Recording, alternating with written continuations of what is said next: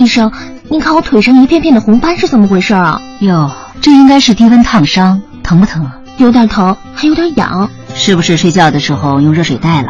是啊，可我也没觉得烫啊。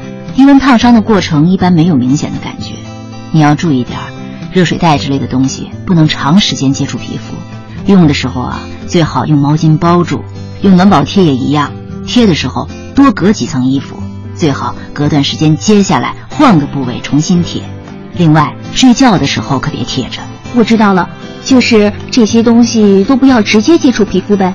对，还有洗澡泡脚的时候也要注意，水不能太烫。时间不能太长，否则也容易低温烫伤。嗯，谢谢医生，平时还真没注意，回去我就给同学们补补课。国家应急广播提醒您：冬季取暖有窍门，低温也会烫伤人。